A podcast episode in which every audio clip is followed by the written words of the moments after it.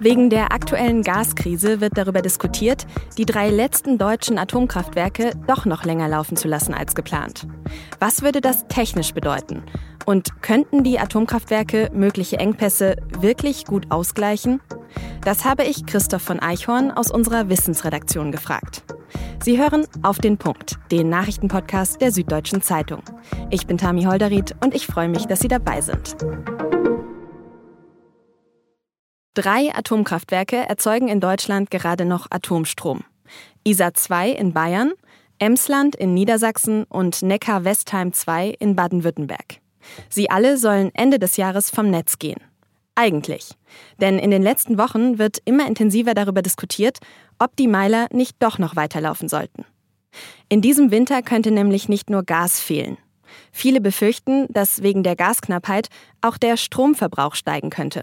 Zum Beispiel, weil viele Menschen dann Heizgeräte nutzen könnten, die mit Strom statt mit Gas funktionieren. Und dieser fehlende Strom, der könnte eben aus Atomkraftwerken kommen. Das fordern zumindest immer mehr Politikerinnen und Politiker. C S U-Chef Markus Söder, C D U-Chef Friedrich Merz und auch F D P-Fraktionschef Christian Dürr zum Beispiel. Sie wollen eine Laufzeitverlängerung für die deutschen Atomkraftwerke. Allerdings, Wirtschaftsminister Robert Habeck weist immer wieder darauf hin, dass es uns eben nicht an Strom mangeln wird, sondern an Gas und Wärme für die Industrie. Und Atomkraftwerke das gar nicht ausgleichen können. Aber es ist eben schon so, dass ein kleiner Teil des Gases in Deutschland auch dafür genutzt wird, Strom zu produzieren. Um das auszugleichen, hat Habeck am Donnerstag angekündigt, dass alte Braunkohlekraftwerke an den Strommarkt zurückkehren sollen. Die Braunkohlereserve ist ja dafür vorgesehen und die führen wir jetzt, wie im Grunde angekündigt, ab ersten Zehnten ebenfalls ans Netz, um Gas maximal zu verdrängen. Also, was wird uns im Winter fehlen und wie können wir uns darauf vorbereiten? Da müssen wir mal ein bisschen Ordnung reinbringen und deshalb habe ich mit Christoph von Eichhorn darüber gesprochen, ob und inwiefern Atomkraft uns diesen Winter helfen könnte. Christoph, die aktuelle Diskussion um den Weiterbetrieb, die kommt ja überhaupt erst auf, weil die Gasversorgung im nächsten Winter gerade unsicher ist. Aber hilf mir nochmal, das zu verstehen, weil Gas können Atomkraftwerke ja sowieso nicht ersetzen, oder? Ja, nur sehr begrenzt. Also der größte Abnehmer für Gas in Deutschland ist die Industrie. Die brauchen das für chemische Reaktionen zum Beispiel, zur Metallbearbeitung, um hohe Temperaturen zu erzeugen für industrielle Prozesse. Danach kommen dann schon die Privathaushalte und die nutzen Gas vor allem zur Wärmeversorgung, also zum Heizen. So die Überschneidung zwischen Atom- und Gaswelt sozusagen, die liegt in den Gaskraftwerken, wo auch Erdgas zur Verstromung eingesetzt wird. Das Potenzial, das zu ersetzen durch Atomkraftwerke, ist aber sehr begrenzt. Also die Schätzungen reichen da so von einem bis ein Komma zwei Prozent des Gasbedarfs. Dafür müsste man aber alle drei verbliebenen Atomkraftwerke wirklich am Netz lassen. Okay, aber Atomkraftwerke könnten also zumindest zu einem gewissen Teil den Strom ersetzen, der bislang aus Gas erzeugt wird, aber eben kein Gas an sich, was man ja eben auch, wie du gerade erklärt hast, in vieler Hinsicht braucht. Aber sieht es denn überhaupt deiner Einschätzung nach danach aus, dass wirklich auch der Strom im nächsten Winter knapp sein könnte? Ja, da gehen die Schätzungen so ein bisschen auseinander. Also manche sagen, wenn die Leute jetzt alle anfangen, mit Heizlüftern zu heizen zum Beispiel oder sich massenhaft Wärmepumpen einbauen, dann könnte es schon sein, dass der Strombedarf deutlich stärker steigt als jetzt angenommen. Ich halte das jetzt kurzfristig eigentlich nicht für realistisch. Also auf lange Sicht, da ist es eigentlich sicher, dass der Strombedarf steigt durch die Elektrifizierung, durch Elektromobilität und auch weil wir eben zunehmend mit Wärmepumpen heizen, was ja auch sinnvoll ist. Jetzt aber kurzfristig für den nächsten Winter sehe ich jetzt keinen zumindest massiven, massiv steigenden Strombedarf. Ja, das sagt ja auch Wirtschaftsminister Robert Habeck, dass es nicht vornehmlich um Strom geht, sondern eher um eben Gas und Wärme. Machen denn aber dann seine Pläne, Braunkohlereserven jetzt auch wieder zu aktivieren, überhaupt Sinn? Ja, das kann man schon sagen. Also das fordern sogar Wissenschaftler von der Leopoldina zum Beispiel, also von der Nationalen Akademie der Wissenschaften. Und das ist halt der Energieträger, den wir in Deutschland noch zur Verfügung haben, wo wir auch die Kraftwerke noch haben, da könnte man relativ einfach umsteigen von Gas auf Kohle. Also einfacher als jetzt eben gesagt mit den Atomkraftwerken? Also das Problem ist, man kann viele Gaskraftwerke nicht so einfach abschalten, weil die haben zum einen die Funktion, dass sie so Spitzenlasten abdecken. Gaskraftwerke kann man eben sehr schnell rauf und runter regeln. Deshalb hat man das auch für sehr praktisch gehalten, so bei der Energiewende, falls mal wenig Windstrom da ist oder wenig Photovoltaik im Winter zum Beispiel. Da haben wir jetzt natürlich ein Problem durch die Knappheit. Deshalb mu- muss man leider kurzfristig wieder auf die Kohlekraftwerke zurückgreifen, was natürlich für die Klimabilanz überhaupt nicht gut ist. Das ist keine Frage.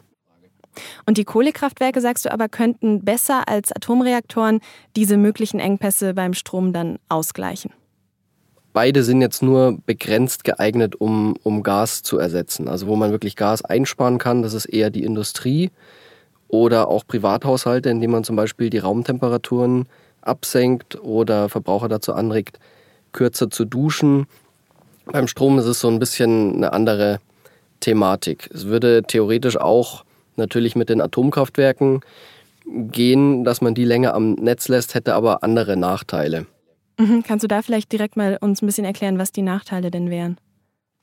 Grundsätzlich gibt es zwei Möglichkeiten für einen Weiterbetrieb ähm, auf technischer Seite. Da wäre zum einen der sogenannte Streckbetrieb. Also die ähm, jetzt verbliebenen drei Atomkraftwerke, Isar zwei, Neckar-Westheim und äh, Emsland, die sind ja so ausgelegt, dass sie zum einunddreißigsten zwölften vom Netz gehen. Und bis dahin reichen die Brennelemente sozusagen, um auf Volllast zu fahren, also bei hundert Prozent. Die sind danach aber nicht komplett leer. Also man könnte die Brennstäbe so umgruppieren, dass man da noch Leistung rausholen kann. Also Fachleute gehen da so von achtzig Prozent dann ungefähr aus, die man dann noch für zwei bis drei Monate problemlos weiterfahren könnte. Das ist der sogenannte Streckbetrieb. Danach bräuchte man aber zwingend neue Brennstäbe für die Kernreaktoren.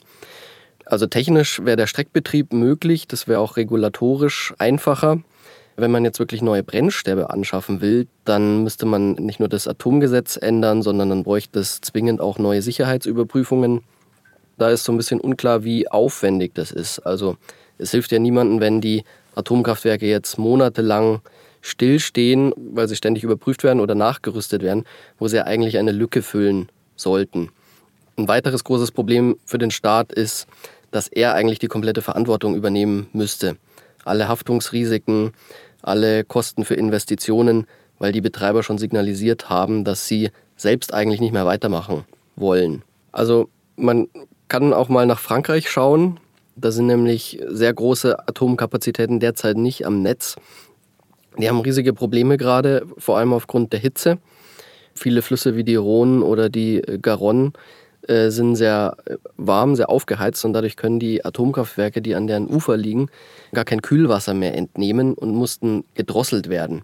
Das heißt, auch da gibt's gibt's Probleme. Das ist jetzt nicht so, als ob das jetzt eine Technologie wäre, die einfach weiterläuft, wo man einen Schalter drückt und dann läuft alles wie von selbst. Und da ist schon die Frage, ob es das wirklich wert ist oder ob man die Ressourcen nicht zum Beispiel in einen schnelleren Ausbau der Erneuerbaren investieren sollte. Also es ist nicht zum Nulltarif zu haben. Ja, was würdest du denn sagen? Lohnt sich dieser ganze Aufwand oder haben wir vielleicht auch überhaupt gar keine andere Wahl, als tatsächlich auf diesen Strom aus den Atomkraftwerken zurückzugreifen? Das ist die Frage, wie man das definiert, ob es sich, ob es sich lohnt. Also kurzfristig können wir zumindest den Strombedarf vermutlich aus Stein- und Braunkohle decken. Das heißt, für die Stromversorgung brauchen wir die Atomkraftwerke jetzt nicht unbedingt. Also es, was, was es schon bringen würde, ist auf jeden Fall, dass der, der Anteil der Kohleverstromung zurückgehen würde. Damit würde man auch Emissionen sparen, Treibhausgasemissionen. Was wäre denn deiner Einschätzung nach dann langfristig eben eine bessere Lösung, um das Gasproblem zu lösen und Gas aus Russland zu ersetzen? Langfristig ist natürlich die Lösung der Ausbau der erneuerbaren Energien. Das wird halt nicht auf die Schnelle klappen. Also man geht schon da, davon aus, dass so eine physische Versorgungslücke mit Erdgas schon noch einige Jahre bestehen bleibt, aufgrund der politischen Lage. Kurzfristig bleibt uns nichts anderes übrig, als, als zu sparen. Das muss man leider so sagen. Das ist natürlich vor allem die Industrie gefordert. Und langfristig muss man die Infrastruktur schnellstmöglich auch auf sogenannte Grüngase zum Beispiel umstellen, wie zum Beispiel Wasserstoff, der zum Beispiel auch Lücken bei der Erzeugung von Erneuerbaren abdecken könnte. Mhm. Aber alles keine kurzfristigen Lösungen. Vielen Dank für deine Einschätzung, Christoph. Gerne doch. Zu den aktuellen Energieproblemen hat sich auch Bundeskanzler Olaf Scholz am Freitag geäußert. Er hat bekannt gegeben, dass der Bund den Energiekonzern Uniper vor der Insolvenz retten wird. Bis zu fünfzehn Milliarden Euro will der Staat zahlen und mit dreißig Prozent bei dem Konzern einsteigen. Scholz hat außerdem gesagt, dass Gashändler ihre Mehrkosten vom Herbst an bis zu neunzig Prozent an ihre Kunden weitergeben können sollen. Fachleute rechnen damit, dass sich die Abschlagszahlungen für die Gasheizung dadurch im Extremfall verdreifachen könnten. Wegen dieser Mehrkosten hat Scholz auch weitere Entlastungen für die Bürgerinnen und Bürger angekündigt. Unter anderem soll das Wohngeld um eine dauerhafte Heizkostenpauschale erhöht werden und mehr Menschen sollen es beantragen können. Auch für Studierende hat Scholz Entlastungen versprochen. Und die geplante Reform des Bürgergelds, das ja Hartz vier ablösen soll, die soll definitiv zum ersten Januar zweitausenddreiundzwanzig in Kraft treten.